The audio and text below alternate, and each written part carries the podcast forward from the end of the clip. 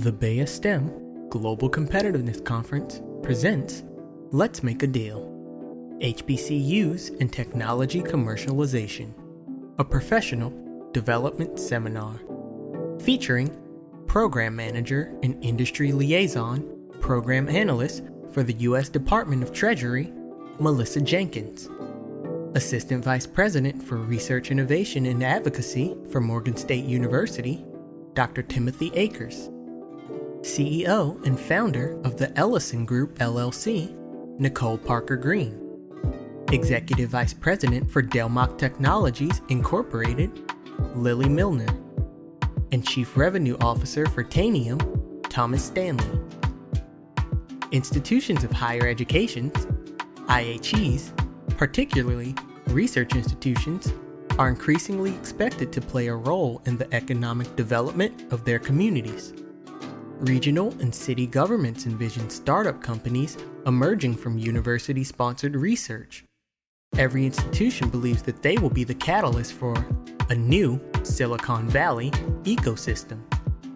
This seminar features a series of speakers who will describe their programs and the important role and opportunities for HBCUs, MSIs, in the area of technology commercialization.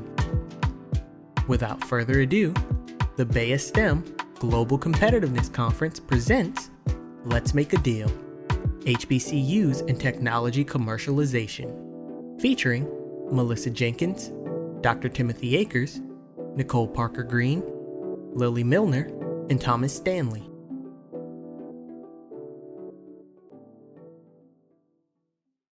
Good afternoon, everyone. Good afternoon. Wonder, what a wonderful session that we have started here for you today. It is an honor to be in the room with powerful thought leaders in government and HBCU universities, heads, and industry. I would be remiss if I didn't thank our esteemed panelists that you see here today, the BEYA team, federal government partners, and academic leaders that came from across the country to support our panel. The advocacy that we do at Treasury is synonymous to if I can help somebody, then my living shall not be in vain. And you will see that displayed too with our speakers who will go into areas of diversity inclusion and how they include HBCUs to the table. A few of them will touch have touches on contracts and grant opportunities, all to help you get a seat at the table so that you can be considered and have a voice in federal government space and commercial. Today's team changes the narrative of building capacity and competitiveness for HBCUs. Today, you will hear from industry as the country moves closer to becoming a minority majority population. Several opportunities exist for HBCUs, from increased enrollments, funding, and overall attention. However, the appropriate strategic leaders and vision must be in place to take advantage of any opportunities that arise for these schools. Brian Bridges said it best. Today, in honor of Black History Month, we wanted to thank Mr. Mark E. Dean, an unsung hero in federal in uh, industry space. When you think of advancements in computer technology, you probably think of the names of Steve Jobs and Bill Gates, but many are engineers and inventors who left their marks on the field. Computer scientist Mark E. Dean spent 30 years at IBM working to make computers more accessible and powerful. His work has made a lasting impact in the way that we use computers today. Recently, on January 13th, the US Department of Treasury and the General Services Administration signed an MOU, an MOU to increase capacity for UHBCU, where we are including you on GSA schedule IT 70, and we're also doing the initial on ramping to get you on professional services schedule. We do have one of the HBCUs that was present, actually, more than one, we have 2 mm-hmm and one of them actually was an award recipient. So, with the HBCU representatives that were in attendance at our official MOU standing stand, as well as if you are able and willing just say a few words of what you thought that event meant to you. I have Dr. Akers and Ms. Bisahoyo from Bowie State University and Morgan State University. And if you want to say a few words of what that MOU signing meant to you, that would be fantastic. Sure, I'll start. So um, I am at Bowie State University as the Vice President for Research. And the event that um, took place that really was the beginning, I, I hope, of a long relationship with GSA, Department of Treasury, and HBCUs. Um, it was very impactful. It really showed that sectors can come together and be honest that we, you know, there are some, there have been challenges, but to really look at future opportunities and how they can bring resources to support us as we move to getting on the GSA schedule and furthering our enhancement with contracting to sustain our institutions. Fantastic, thank you. Dr. Akers? Uh, thank you, Rita, Ms. Jenkins. I have to echo what Dr. Bisakoya said, is one of the things I would strongly suggest is that networking is everything. It's almost, networking is a religion, is being able to network and collaborate with federal agents such as Ms. Jenkins and others at GSA and Treasury is what opens the door up. And when you have agents, federal uh, officials like Ms. Jenkins, who are willing to take a risk and approach innovation, such as the establishment of the University Affiliated Research Center, um, that no one has um, outside of DoD, that says a lot. And I think networking, getting to know your federal uh, officials is, to me, is the most important. Fantastic. Thank you, Dr. Akers. Without further ado, I will begin with introducing the panelists. And we will start with Ms. Lily Miller, who will, Milner rather, who will just tell you a little bit about herself and why she's so passionate about HBCUs and how she works with building capacity and competitiveness for HBCUs. Yes. I don't mean to interrupt, but I wanted to Yes. say that we had another colleague that was at the event. Oh, I awesome. didn't want them to miss the opportunity to just share how important. it. Fantastic. Okay, My name's Andy Scott. I'm with Alabama A&M. I'm the uh, head of the uh, Rise Foundation, which is a 501c3 nonprofit that handles contracting for the university. Uh, We were recognized for having a GSA schedule at the the Treasury event here a few weeks ago, and it was uh, a good opportunity.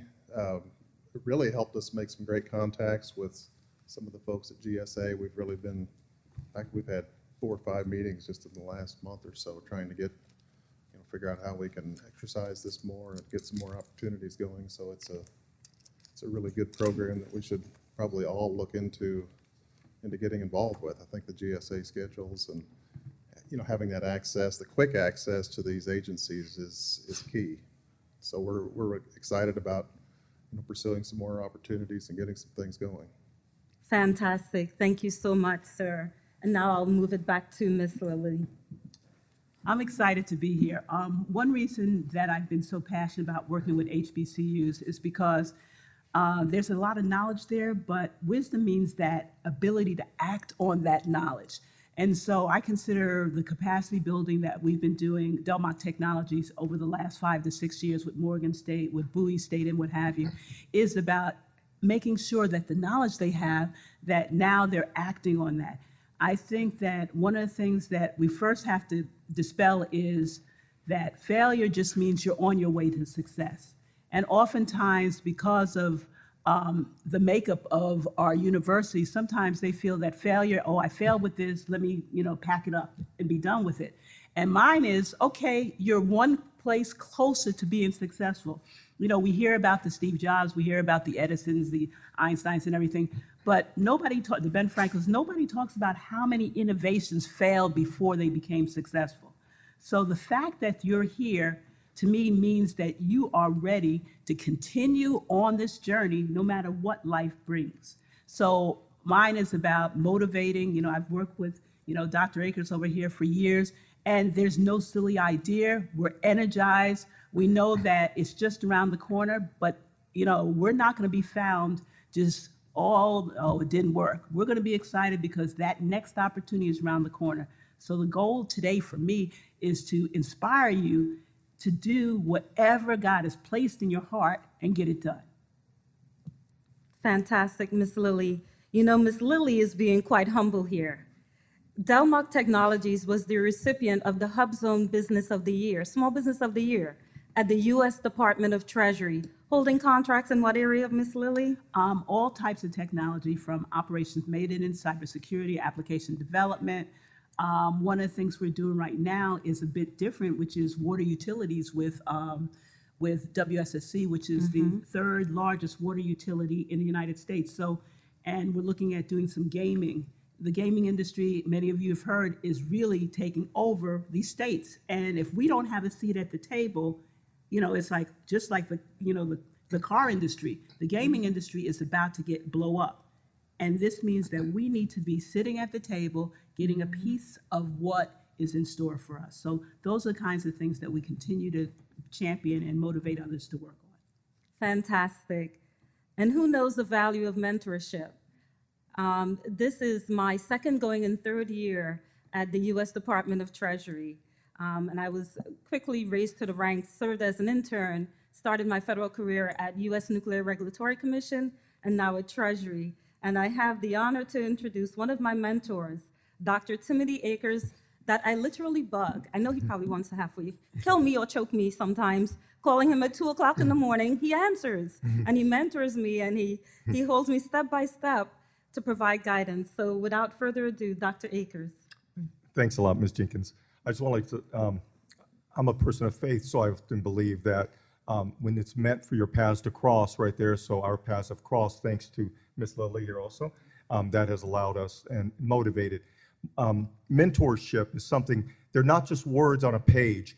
It- the student, who in here are students? Raise your hand. Who in here are faculty? Raise your hand. Those that are not raising your hand, may I ask what are you, what is your back? Uh, Entrepreneurships, entrepreneurs, business people, industry, government. Okay? Okay, all of that requires mentorship. One of the aspects, if your mentee or your protege is not, if they don't feel the passion that you have in you, why would they listen to you? They've got to believe and feel and see what you do. How can I promote any? When I first, let me back up a little bit. It was in 2011 when I first met one of um, Delmock Technologies, uh, Lance, uh, that, Lance inter- Lucas. that introduced, uh, uh, well, first facilitated. So as Miss Lilly and I went out to lunch to get to know each other, we were basically filling each other out. And it, it resulted, because of that relationship, resulted in a number of different contracts, IDIQs and others. Am I misrepresenting that? No. And so it's been a win-win for both Morgan and we believe DTI as well. But it happens, truly happens, when they're able to see work product. They're able to see something tangible, touch, feel, taste, or smell on behalf of Morgan State University. And as an HBCU, I've worked at TWIs and HBCUs, and I was at the U.S. Centers for Disease Control for a decade in the Office of Minority Health. And I funded Tuskegee, Meharry, Morehouse, Florida A&M, Texas Southern, Howard, Hampton, Charles and Xavier. And if I've learned anything, I've seen incredible genius that of individuals that I have mentored, a big chunk of how I mentor. And in doing that, I've come to realize you cannot do it in isolation. So working with companies such as DTI and others in order in support of Treasury and others such as Ms. Jenkins, it's, it's about living and exemplifying what you're preaching. Sorry to ramble on. Fantastic. And now I have the honor to introduce Miss Nicole Parker.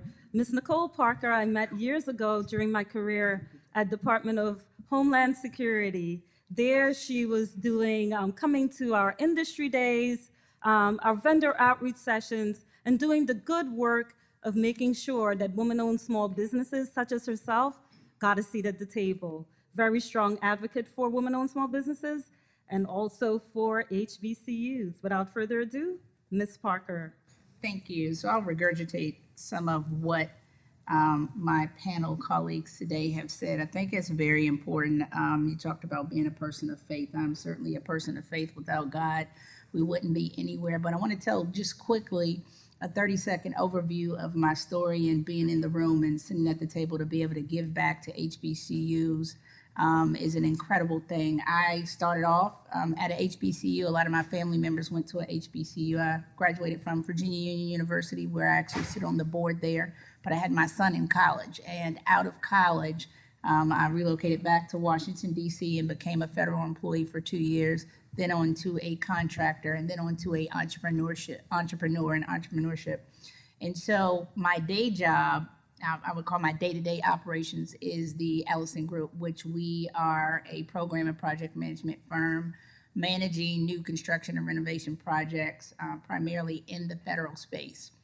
Uh, fast forward over the last 10 years, technology has become the forefront in construction. And so, as a woman um, and a minority woman having to grow up in the construction arena, I've all, and only standing about five feet tall, 5 feet one, I always say I've had to walk three times as fast. Well, with technology becoming the forefront of construction, you have to walk five times as fast. And so, sitting at the table today, one of the passions for me in giving back to HBCUs, I would say in my community job, is to get more minorities into technology as fast as it's growing. And with that, bringing HBCUs up to par. We have 107 HBCUs, and of those 107, roughly 34 of them have technology programs, and most and over 50% of those are out of date because technology is moving so fast. And so we, I want to be able to. Um, I'm in the process of developing a program that will launch this fall that will help HBCU students uh, get internships and work with the Fortune 500s and 100s that I have the op- opportunity to sit at the table with, as well as the federal government agencies. And so I am aligned with the first five HBCUs that um, I attended and my family members attended, and I hope to actually expand that to 107. So that is why I'm here to get more of us at the table on the technology side. Fantastic, Ms. Parker. Have you ever met someone and instantaneously you connected and you feel that, wait a minute, I just met someone and we're going to be doing some great things? Well, Mr. Stanley is that person. I just met him virtually a week ago, but instantaneously I knew that we will be doing some great things for HBCU. Without further ado, Mr. Stanley. Thank you. Good afternoon. Yeah, we did just meet, meet a week ago. Speaking mm-hmm. of uh, mentoring, it's also important to be a good friend and a good sponsor. And there was someone else that was supposed to be here today, and I was in Australia, and I got a message last week saying, I can't make this event. Can you stand in my spot? And I happened to be getting back in the country yesterday in time to do that. So I'm honored to be here. Um, I am a proud alumnus of the North Carolina A&T State University, so forgive me for my pen, but I feel good about wearing it. Um, I take a lot of pride in the historically black college experience. Um, what I have to do, though, is not only be an advocate for A&T and all of the universities out there, I have to make sure corporations understand that these students have choices. So let me tell you what I mean by that. So my current role, I am Chief Revenue Officer for a company called Tanium. We provide software at the endpoint for companies. We do lots of government contracts. What I can say publicly is that over 600,000 devices for the Department of Defense have our software running on them laptops, desktops, storage devices, you name it, around the world. We all know cybersecurity is a hot topic, and so we are a market leader in that, selling to the Global 2000, which is why I was in Australia. My um, career prior to here was 13 years at a company called NetApp, 10 years with a company called Silicon Graphics, and prior to that, 12 years with a company called IBM. Yes, I'm that old. Um, I go back to the point around talking to other companies. So I'm here at BEYA because I see my peers in different organizations, and they come to these conferences, and what they assume about HBCU students is that that was their only option. And what I take a lot of pride is making sure these universities know that students choose organizations for different reasons, but it's rarely because they don't have another option. It's rarely because the university that they selected is not on par. I have children that had the opportunity to go to, we live in the Maryland area, had the opportunity to go to Georgetown, Johns Hopkins, and the University of Maryland and turned all three of them down and chose to go to North Carolina A&T. So I am very passionate about making sure organizations understand that these students have a choice. The curriculums are the same, if not extremely similar, and you need to look at them as a product to come into your organization. So in that regard, the next phase for me with companies including my own, is to make sure they understand if you're not sure, offer to the point that Nicole just mentioned, offer the opportunity for internships and co ops. The best way to vet candidates and talent is to create summer experiences and co op experiences that both teach them and allow you to have visibility to what they bring to market. So I have a lot of passion around pushing that, and we're doing that in my company, and I try to do that again with my peer companies. The last thing I say is that um, diversity and inclusion is important for both my company, all organizations, including government, state entities, university entities, etc. We all know when you have diversity of thought, you create a higher end product. And so you can't just say that and exclude HBCUs. And so I'm passionate about getting that message across. And my ask is anyone that's recruiting at HBCUs, think through that lens. Anyone that's at one, be proud of your experience. If you're not at one, that's okay as well. Reach out and find one. Thank you. Excellent. So now we're going to move into unpacking this and what this means for you guys. And we'll move into the questions. How, and this is to the panelists, so it doesn't have to be in any particular order, how do HBCUs define technology commercialization for their universities? Dr. Akers. Yeah, I, I really, uh, when you said technology commercialization, what really intrigued on me is that think of it in this context, and it's really important to think of this. I actually, um, I was just talking with our uh, director of our Office of Tech Transfer. Think of technology commercialization from HBCUs in the context of technology transfer and licensing. Because if, for example, myself and others, um, we've created technologies, but ultimately what we want to do, and there are some going to be presenting, Dr. Nyarko will receive one of the awards, one of our double E's, uh, distinguished uh, faculty member who also works with me as in a co-patent that we've developed as well. But as an example, HBCUs and technology commercialization is so important that the private sector approaches the HBCU, not only some of the TWIs out there, but the HBCUs, and say, hey, we would like to license that technology or help in some way to uh, commercialize it, further develop it.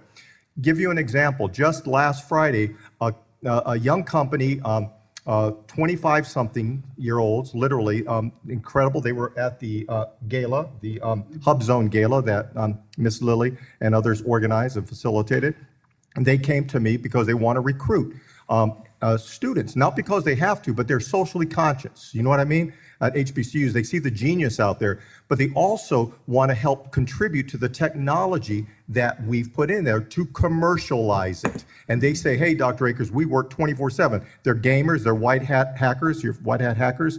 They're also um, uh, that type of mindset. So the commercialization, uh, to answer um, Lisa, is how do you take that? Is to get companies who are willing to come to HBCUs. I was at a meeting at a large university this past Friday, last Friday. I'm sorry, um, last Wed, this past Wednesday. Uh, what is it? Two days ago, Tuesday. Mm-hmm. I make a long story short, it was at a major university in Baltimore. I'll just leave it at that. And the problem is, is they people tend to go to the major universities for technology issues, and they don't necessarily approach some of the HBCUs. So I say in technology commercialization, think about approaching the HBCUs to think about licensing that technology. And it's, um, it's what Morgan, we just um, established an Office of Tech Transfer. So we've already got two licensed, two technologies that are patented out there and being commercialized right now. So. I was actually going to throw a question in there that you probably weren't prepared for. um, how could an HBCU be a disruptor in this market from where you sit? Oh, I love that question, to disruptor is, and I don't like this overstated cliche or phrase to think outside the box, but don't even think of the box. Be a disruptor, in my experience, and, and, and Ms. Lily's known me for quite a while, right, In our team. You've got to think of issues and ideas that are extreme. This, what I have on my lapel, is I created this with my students. We created what was called Morgan Extreme. It was a group of young women and men that are so far disruptors that the canary, who's heard the story, Canary in the Coal Mine? Raise your hand. And what it is is canaries back in old West Virginia, Kentucky coal mines, they would keep singing. But, and, but when they quit singing, that means the methane is increasing. So you better get the heck out of that mine. So it was called Canary in the Coal Mine. Our students, if they keep singing, meaning keep telling the innovations out there, don't get humble so much to where you're afraid to express your views. So to disrupt is to be open, to be candid, disrupt everybody's pathway. Introduce an idea that can sometimes be almost ridiculously um, what, what appears to be like extreme. That's how I would call it. Excuse me. Did I ramble on too much? No, you, one of the things I want to add to this is that connection of knowledge and wisdom and some of the things we're doing with Morgan. Um, I think a lot of times um, HBCUs forget the story, and I'll tell you what I mean by that. Bill Gates became Microsoft because IBM said no. If IBM had said yes, it would have been a totally different story. So don't be willing to sell off your gifts for that quick fix. That is a danger that I see with some of the things that are coming out of these HBCUs that are so innovative that um, folks are like, oh, somebody wants me, so let me go. No, don't give it away. Be aware of your worth. The reason you're in that room and having that conversation is because you have something that someone else wants. And the danger I'm seeing with all of this activity is that folks are at the point where they may be giving away their blessing and not even knowing that. I mean, remember, the wisdom of Bill Gates is if they had not said no, he would not be where he is because they had the licensing. So be aware of those relationships, and that's why it's important. A disruptor for uh, Morgan State is they engaged a patent attorney that understands this, and so they're not going to lose when it hits the market. Many of you might be saying, oh, let's get a license, but if you don't have the great patent attorney that's understanding the importance of what you have, you're going to be at, at the back of the room and somebody's going to make a whole lot of money off of what you put your sweat and tears into. Awesome. Does, do any of the other panelists have anything to I was going to say to add to that, I've seen this, and I don't want to um, mention the Fortune 100 client, but they often have, um, and, and it's a bottling company, but they often have um, on the marketing and digital uh, marketing side, they often have um, different events or different contests where they use a lot of students from HBCUs or that are out there from tech companies. And so they'll win these contests and you may get a contract for 50,000. And so sometimes when you sit in that seat, it's not really knowing your worth because they take that and they monopolize off of it or capitalize off of it. So being careful when you enter into something like that. And, and she talked about a patent attorney, and we obviously know at your age or starting out, you don't have the money for those types of attorneys. But really, really, really, um, and I can probably look at you, um, Melissa, I can say that she's been a great mentor for us in the federal government space because there are many events that she sent us to or programs through the federal government that are free that give you free insight and free information. So I mm-hmm. encourage you when you're out there, you're going to put your product out there, just really making sure that you do know what your worth worth is because if you look at the Forbes under 30, look at mm-hmm. all of those people, and that's another thing that I'm trying to change. All of those people, we want to get some of our um, African Americans or minorities in there because these are people that are coming up with one and two ideas, and they're they're making uh, millions of dollars off of it. So we want to make sure that our HBCU students can do the same. Fantastic.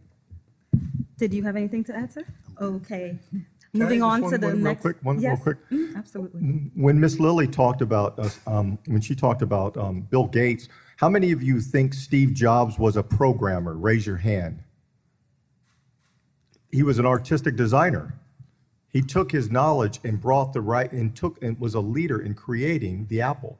But what he did was he created it backwards. He drew out everything on whiteboards that laid out exactly how it would look with the apps and, and envisioned apps, apps like an app store and worked backwards.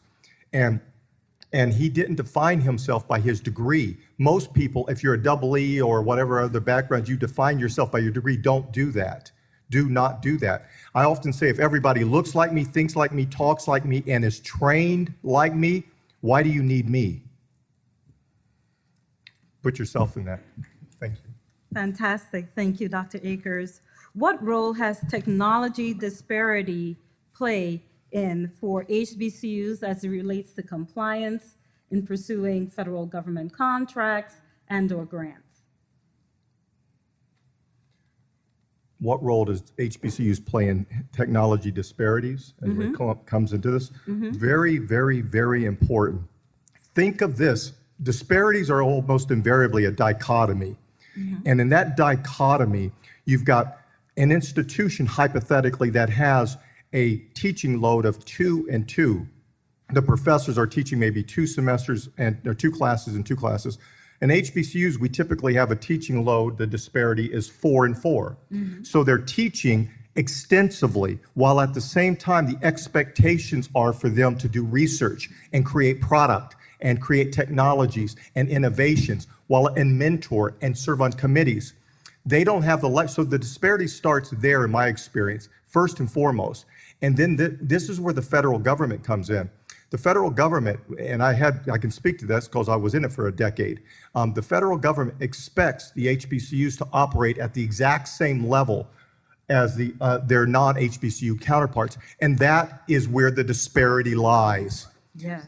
At CDC, we created what was called the Minority Health Professions Foundation because the nine institutions that I expressed to you that I uh, help um, um, oversee in terms of the funding and others, they were getting very small amounts. Until the Minority Health Professions Foundation was created, we were able to create that to direct more. We had to think so much out of the box, as you are, Ms. Jenkins, in relation to the UARC.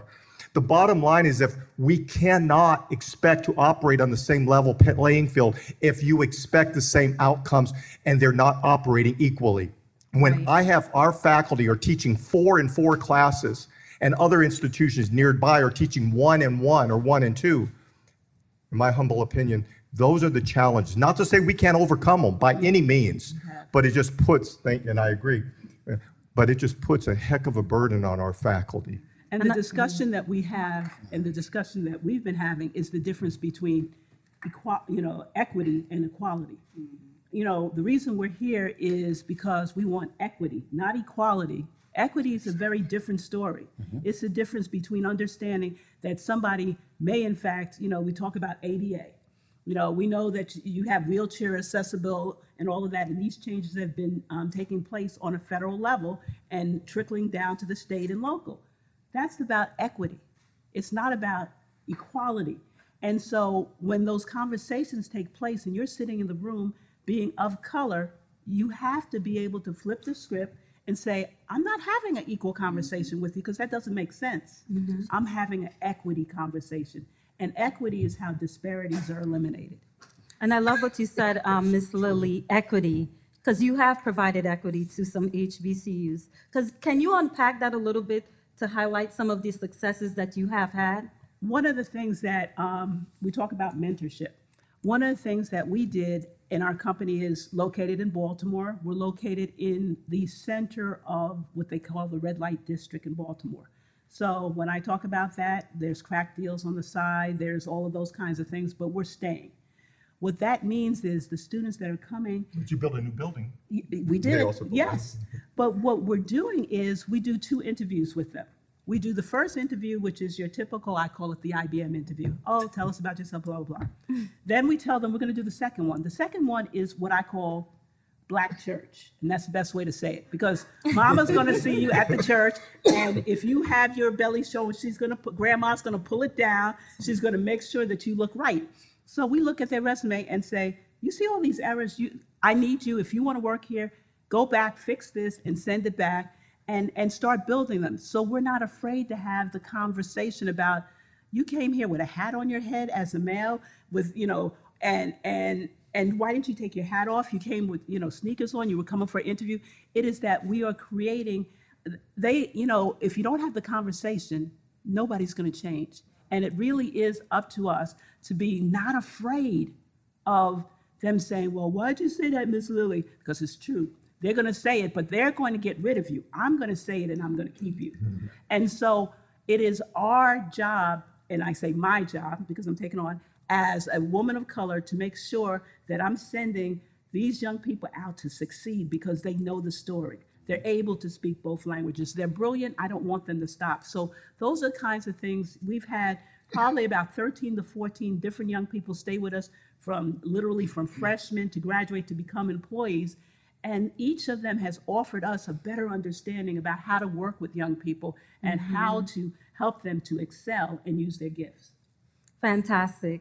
And I know Ms. Parker does a wonderful job with giving back to the community. And she, I would like her to touch a little bit about how she started because we know it wasn't a fantastic journey. Because folks see you making all of these million dollar contractual awards and they think that life is just golden for you over there. and we know that that's not necessarily true. But as well as, even with making that for your company, you do a whole lot with community. And I wanted you to talk a little bit about the wonderful equitable opportunities that you do for So on the um, Ellison Group Foundation side, again, Virginia Union, which was my alma mater, um, and now on to uh, Bowie State and um, locally Prince George's Community College. We've had students work with us over the summer, as well as we have a scholarship program at Virginia Union for um, teen moms because I had my son in college. Um, and under entrepreneurship and technology. And so we launched that about four years ago um, at $100,000. And so we put into that program every year.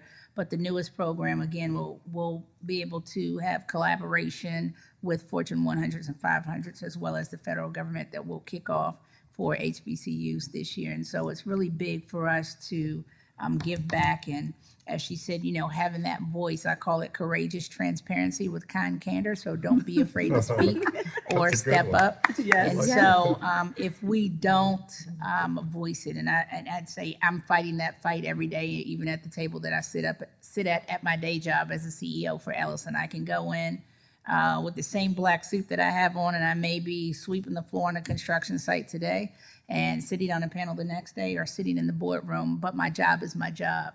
Um, and on my philanthropic side is to give back and know that I am just like you. I'm no different. There's no secret to anything that I believe all four of us do across the table. We're just like you, and it's just a matter of how much we put into it and that we're consistent and we stay committed um, because we all had to start somewhere, but the climb is still the climb at every decade.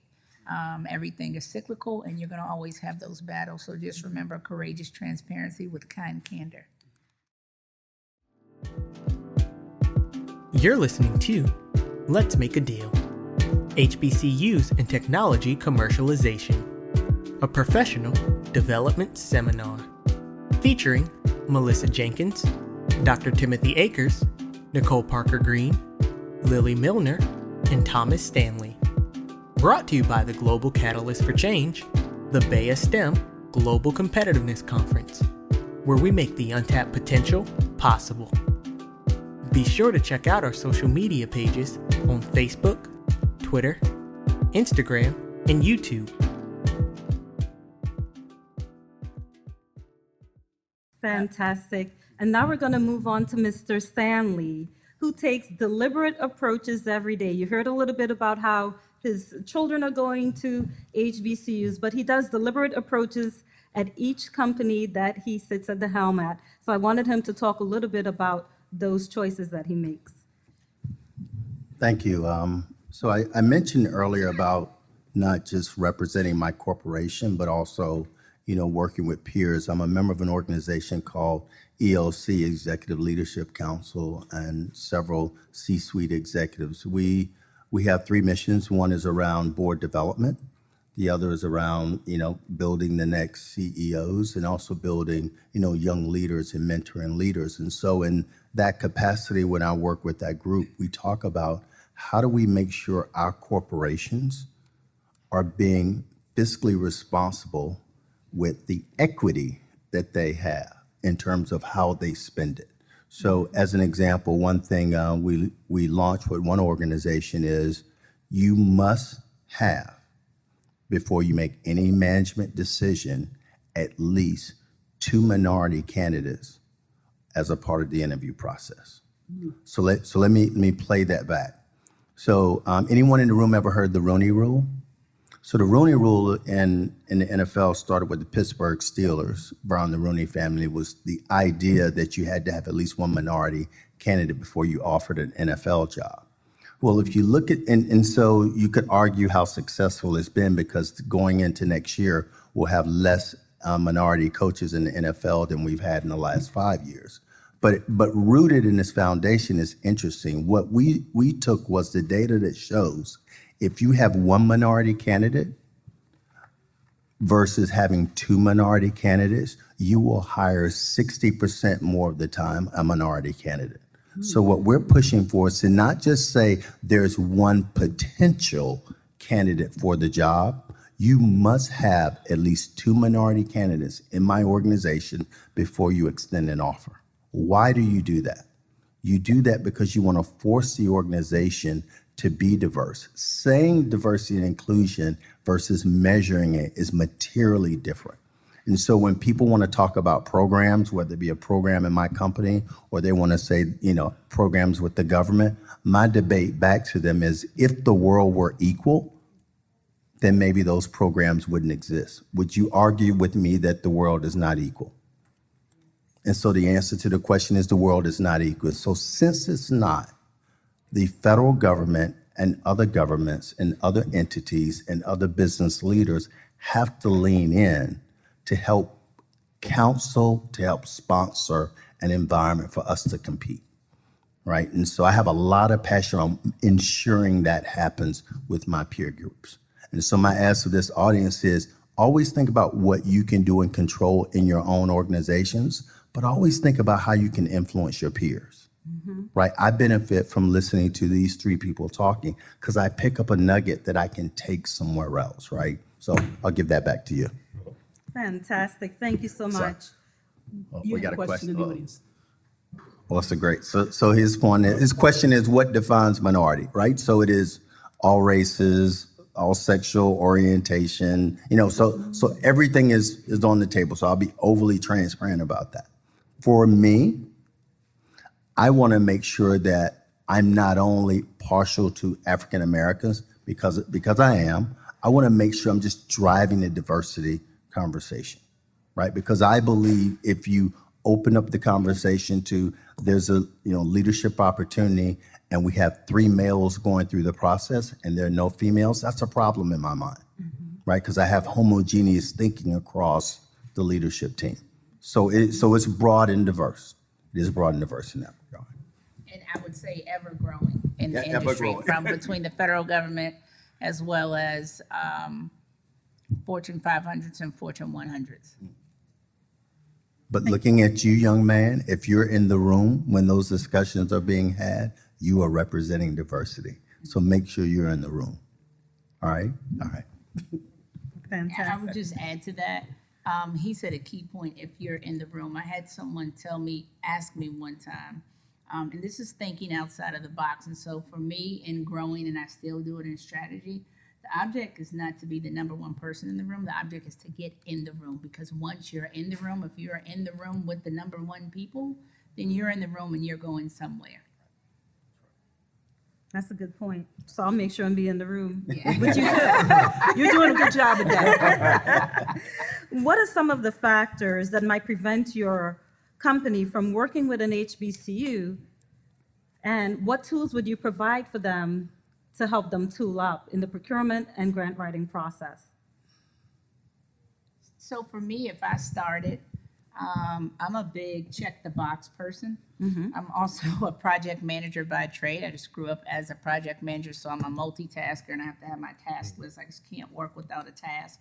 And so for me, um, in my mind, my mind says I want all of these 107 HBCUs, the uh, minorities, the African Americans of the world, because I am also African American, to be able to have the opportunity to sit at the tables that I sit at and be in the rooms that I'm in. And so, how do I do that? I have to take baby steps, right? And so, how can I add value? Because I'm still small and growing. I'm a company of 55. Um, um, but in, in how can I be the best value to others? Mm-hmm. And so it's starting small, starting, starting at my university, Virginia Union, which is in mm-hmm. Richmond, Virginia, where I have a background in federal government contracting. I know everything about GSA schedule, all types of minority certifications. And so, me, the value starts there using those tools that I currently have in my toolbox because I'm making a mm-hmm. difference somewhere that will begin to expand in other places.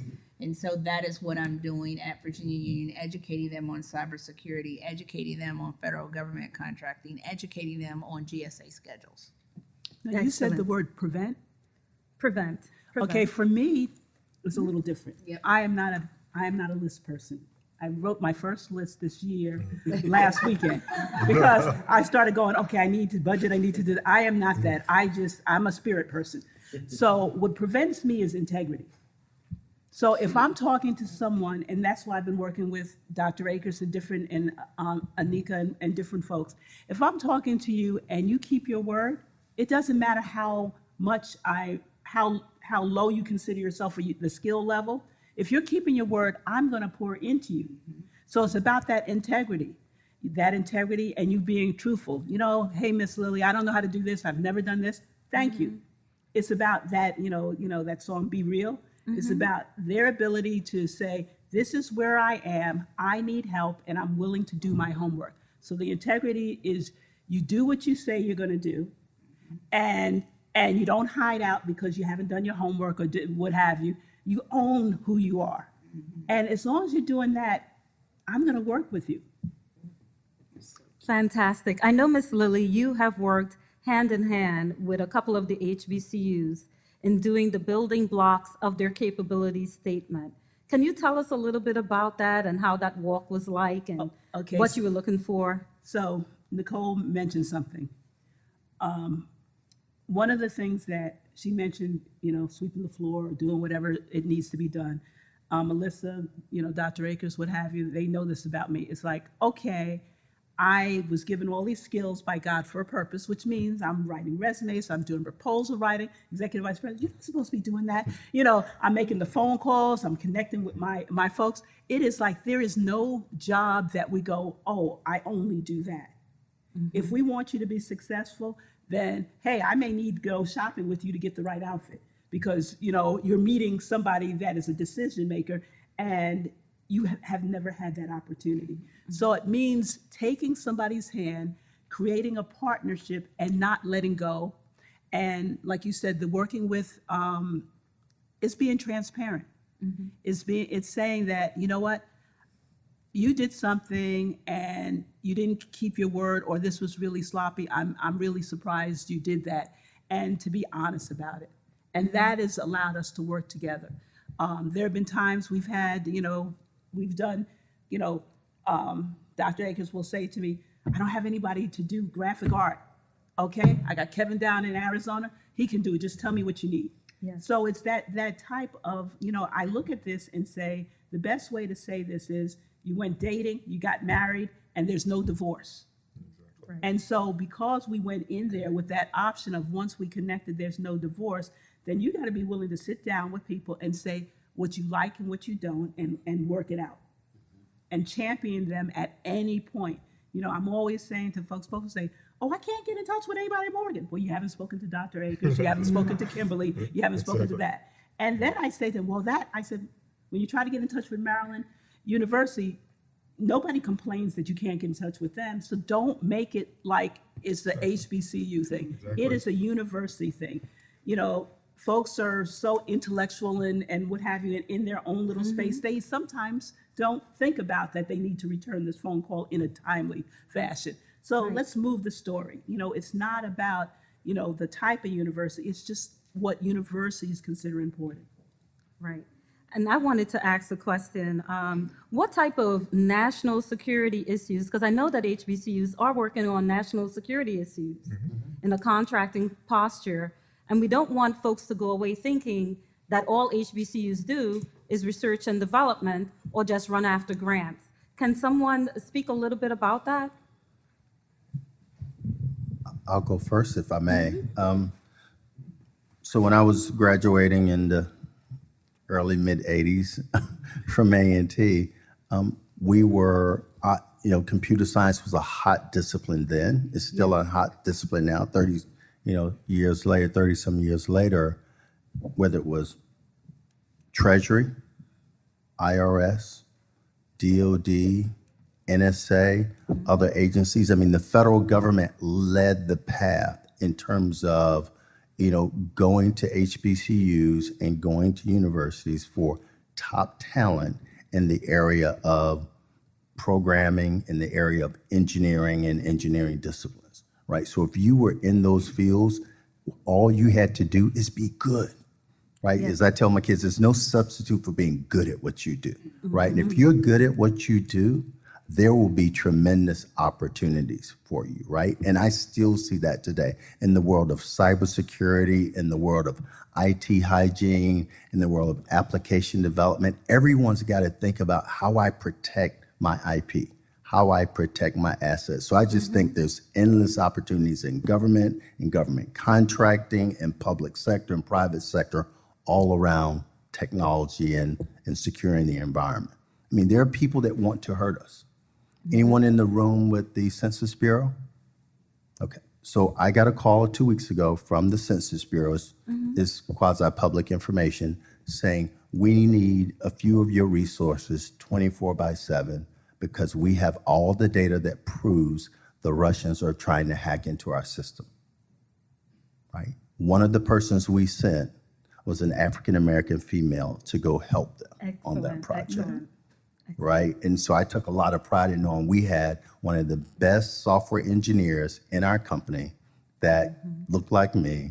Actually, didn't come from an HBCU, to be quite honest, but she represented the best of the best. And those opportunities are there if you're good at what you do.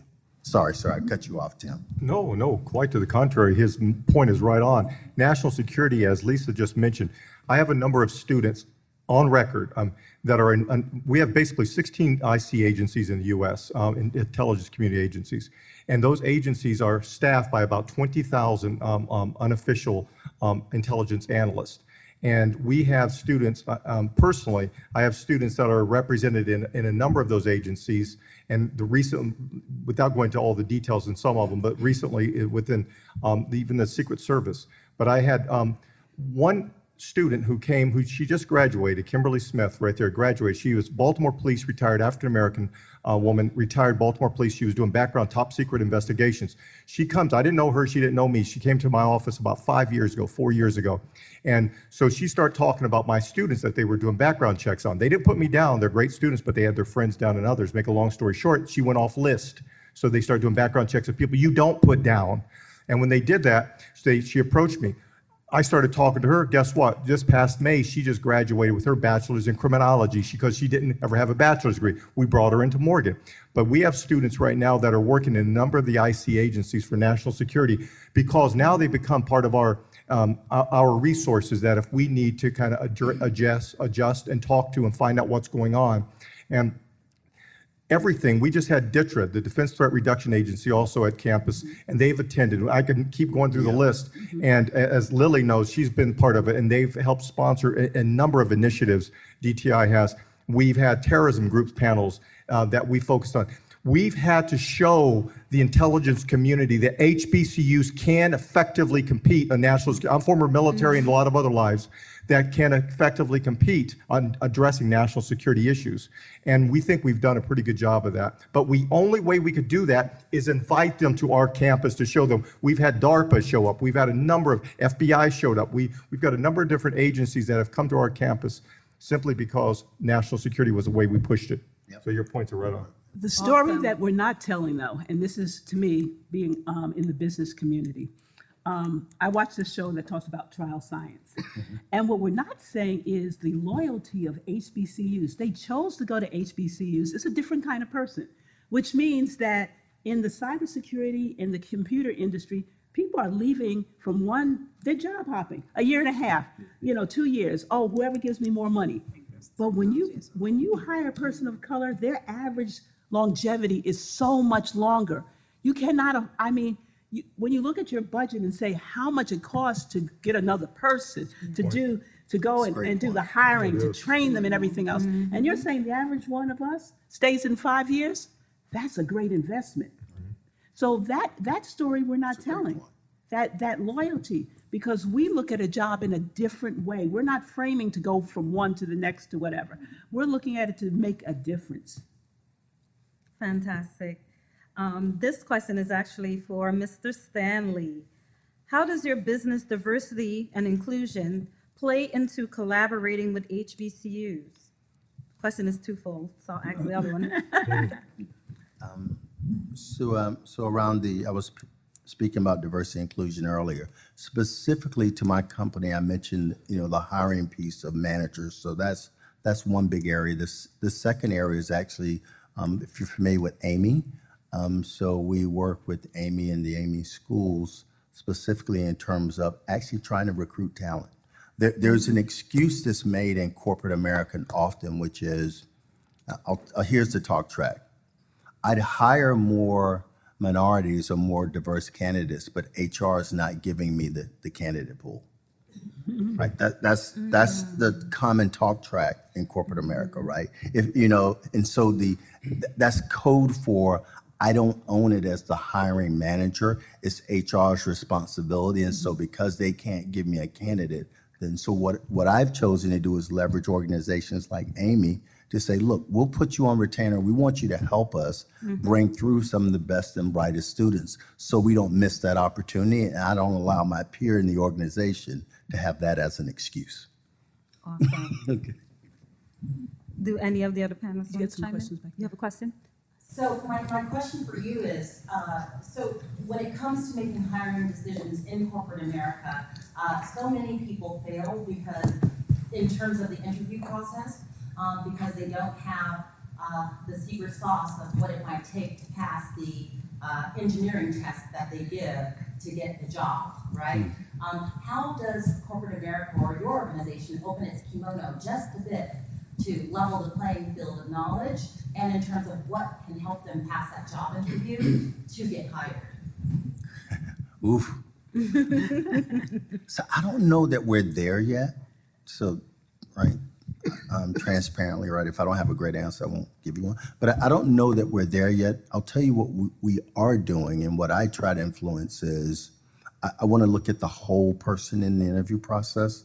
So, so sometimes there are tests, and I, I want to be careful I don't sound victim or create a crutch for anyone. Sometimes there are tests that we absolutely know certain people won't perform as well as others. Mm-hmm. And if that is your only bar or criterion for bringing someone in, then there's a different issue in the organization. So I'll just I'll just say that, right? So I'm really big on we're looking at the whole person, right? I want to Um, I want to understand character things, right? So so we try to broaden the interview pool so we don't just do as an example panel interviews, right? So some companies will do just panel interviews and all it takes is one person in the room to feel strongly against a candidate and they don't make it through, right? I'm like panel interviews are just one of the inputs, right? So I try to really push on, okay, testing can't be the only thing. Panel interviews can't be the other only thing. You can't just tell me if they didn't have an internship, then we can't hire them because some people just, you know, so I'm trying to really round out the decision making so it creates a scoring system for the hire as opposed to a pass or fail on, on one set of exams. Does that, does that help? Thank you. There's a question. I Have another question. Uh, To answer to your question, um, first, I'm very excited everyone is here. I, I recognize you from somewhere, because from Baltimore, I can't remember where I met you from, but I'm part of the CCG staff. Okay. And our Okay. responsibility is to recruit students to this conference. And regarding, take up what you said, is the workshops. That's when we get some of this. Yeah, yeah. That's when you get to see from folks like yourself come back to homeboy, girlfriend, this is what you need to start doing. So, so speaking of the workshops, um, pick the platform. Being able to articulate what you actually know is really important.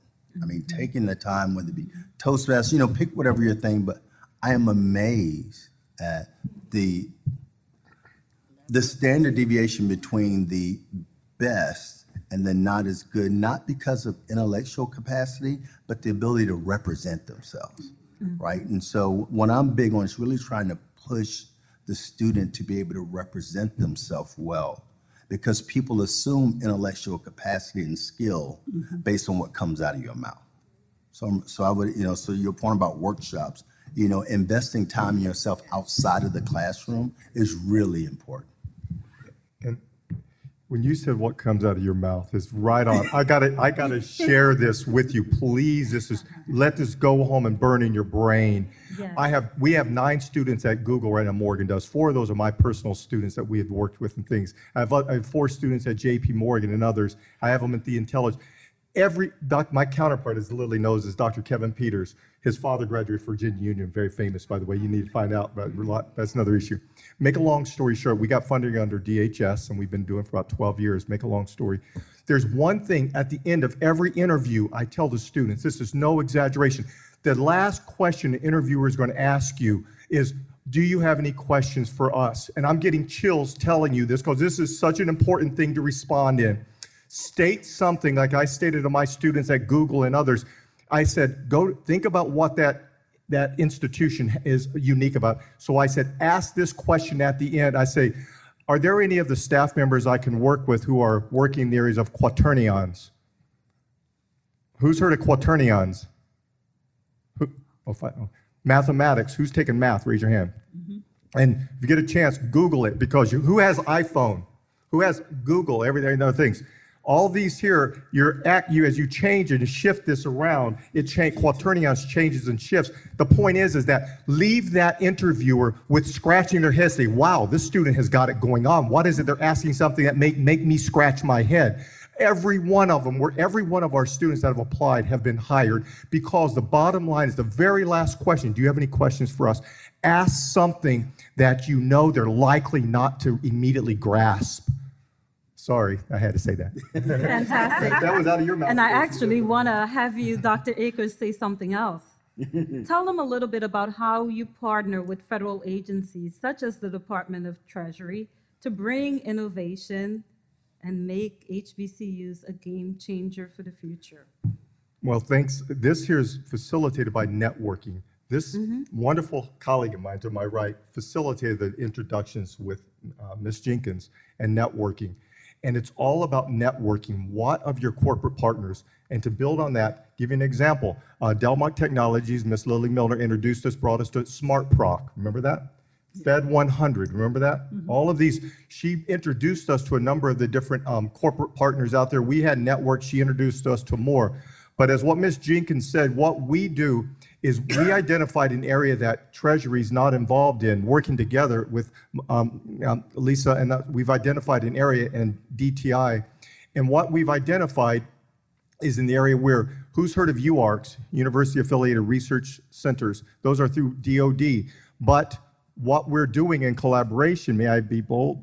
Yes, is sir. working because Melissa has taken the charge on us creating a UARC with Treasury. That has never been, ha- that has never happened before. It's a univer- university affiliated research center. It's a major multi, it's a ma- major effort and around unique areas that we're looking at. But innovation, how do you bring an HBCU and government with the private sector around this? We have DTI, we have other major corporations that we're pulling into this effort. But that's what innovation, did I, am I answering your question? You did, but the one thing you didn't do is tell them the areas where HBCUs will be adding capacity. Because I think that those And, are oh, that- game-changing areas, Yeah, yes. and to, to- thank you. To lay this, is we've been identifying, right now, we're here where the U.S. national security issue is quantum, the areas around quantum science, right? Have you all heard that? But here's an area that we've taken HBCUs that no one else has, Morgan has, is moving the areas of quantum literacy. We have a number of different agencies, federal agency, IC communities that like, wow, we just submitted two days ago an NSF proposal around quantum literacy. In addition, we're moving in- into other specific areas, moving in certain areas of IoT and moving in Internet of Things, but we're moving also in the areas of logistics, moving areas of, if I might, uh, blockchain, cryptocurrency, um, and moving into certain areas. HBCUs typically, from my experience, have extraordinary innovation, but sometimes you have to take a leap forward and move into something that people are going to scratch your head. Because right now we have other countries uh, that geopolitically are not necessarily our friends. They may be, um, we're not xenophobic. My wife's from the Philippines, so nothing like that. So it's not, but we got to look at it geopolitically. And we have to realize quantum is an area occurring all over the world. And the U.S. needs to maintain supremacy in that area. And what better than to move and get HBCUs to take the leadership role in creating a quantum literacy?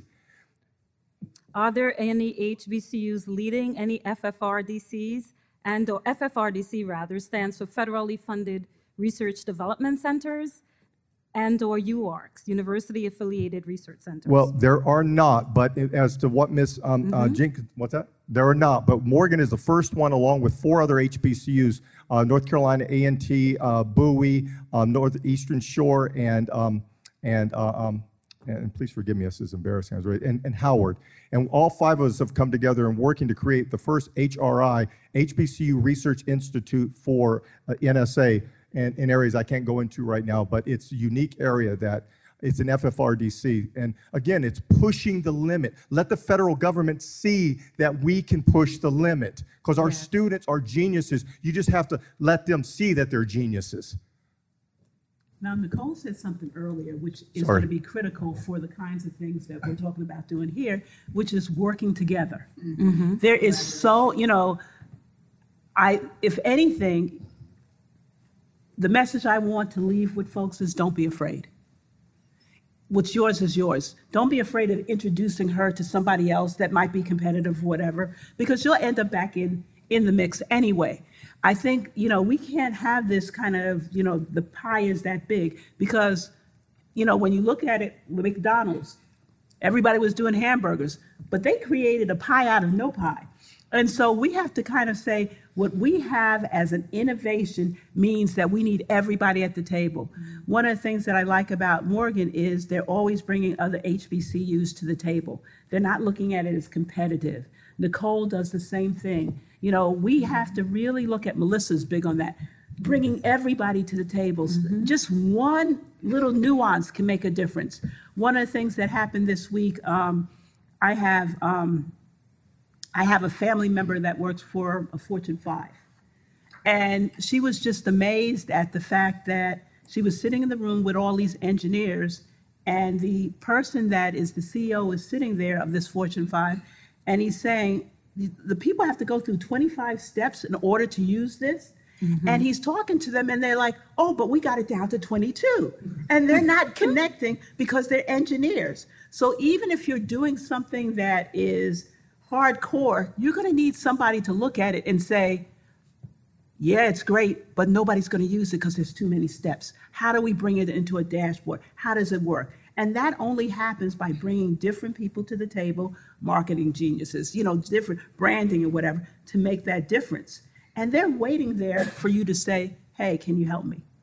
So those are kinds of things. And that company has been able to maintain a global presence because that CEO is like, okay, I'm not going to leave this room until you guys come up with a solution because 25 steps going down to 22 is not acceptable. I want this in five. And he sends them back to the room. Those are the kinds of things that you have the power to do and look at which the innovation you have that may be great, but how does it become? We talked about commercialization. Part of that is user friendly. And and there are people you know that can help you get there. Can I, can I add a nugget, mm-hmm. completely unrelated, but she mm-hmm. says something about 25 to 22 that I, I focus on, and that is, when you say 25 to 22, you're making an internal statement that kind of looks like you're celebrating progress.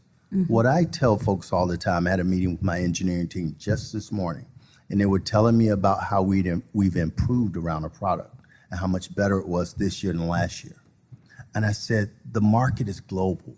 We're thinking globally. We should be thinking about how, how to be best in class, not just how to improve, right? And so when I hear you think about 25 to 22, I'm sure the CEO is sitting there saying, how do we make sure we're best in the industry? We're best in the world, not that we just make incremental improvements, right? So think globally, think big as you try to impact organizations.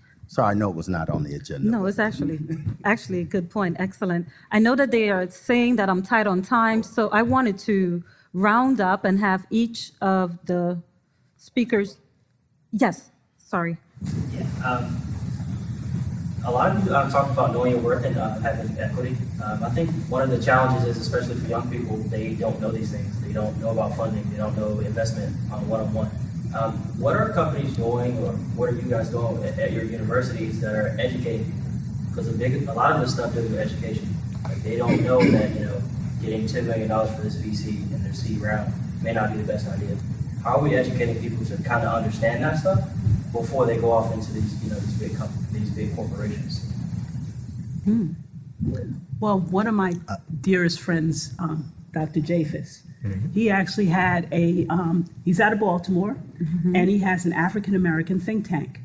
The average age of the folks in this think tank are about 22, 23.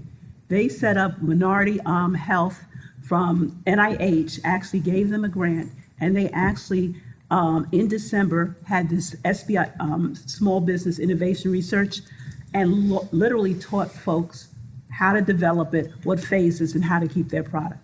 So I can share with you Dr. Japhis' information. He's big on empowering young folks and what have you. But it's basically saying, I don't know to, to us or somebody else, and, and say, who would you refer me to to begin the conversation? The one, one thing I'll ask, since we only have a few minutes left, and I'll yield my time since I'm mm-hmm. answering his question, be respectful of the other panelists.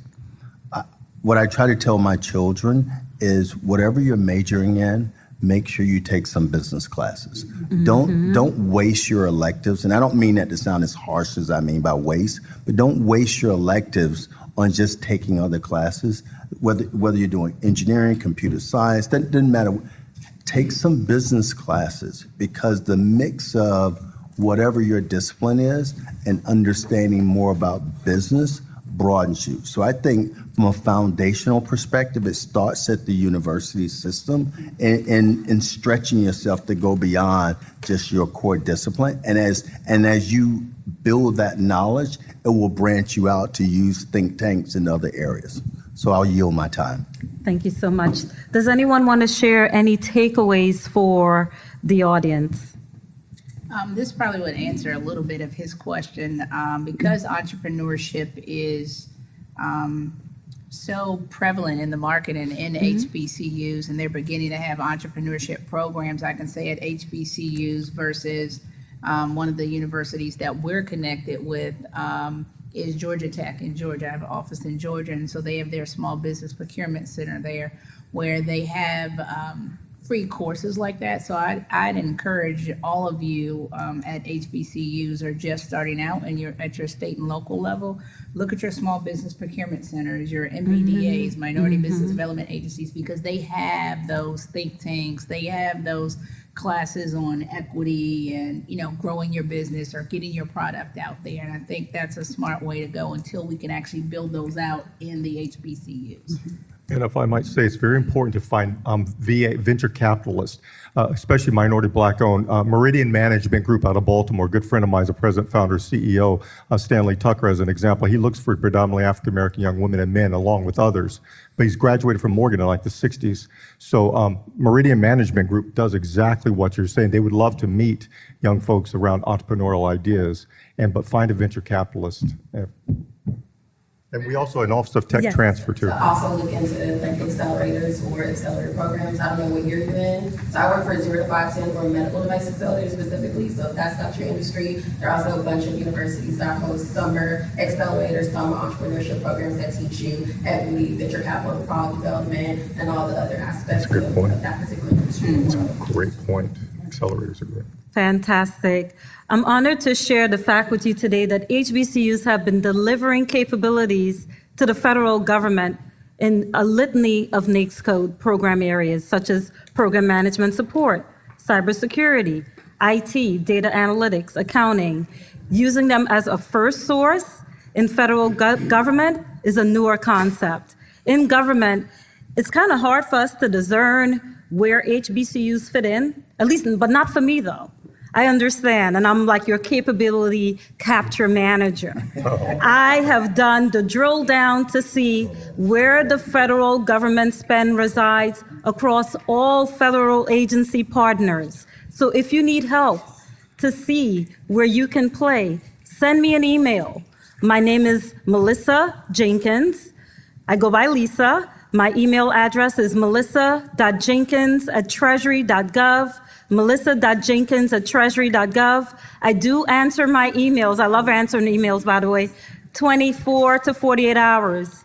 If you can't find me on email, you can certainly call me. My phone number, area code 202 622 8213. I look forward in hearing from each and every one of you. If you are wanting to partner with any of these small businesses and or large business integrator and or help um, the university's up, send me an email. I look forward to hearing from you. Thank you so much for coming to our session. We are here to network after the session. Thank you. Thank you.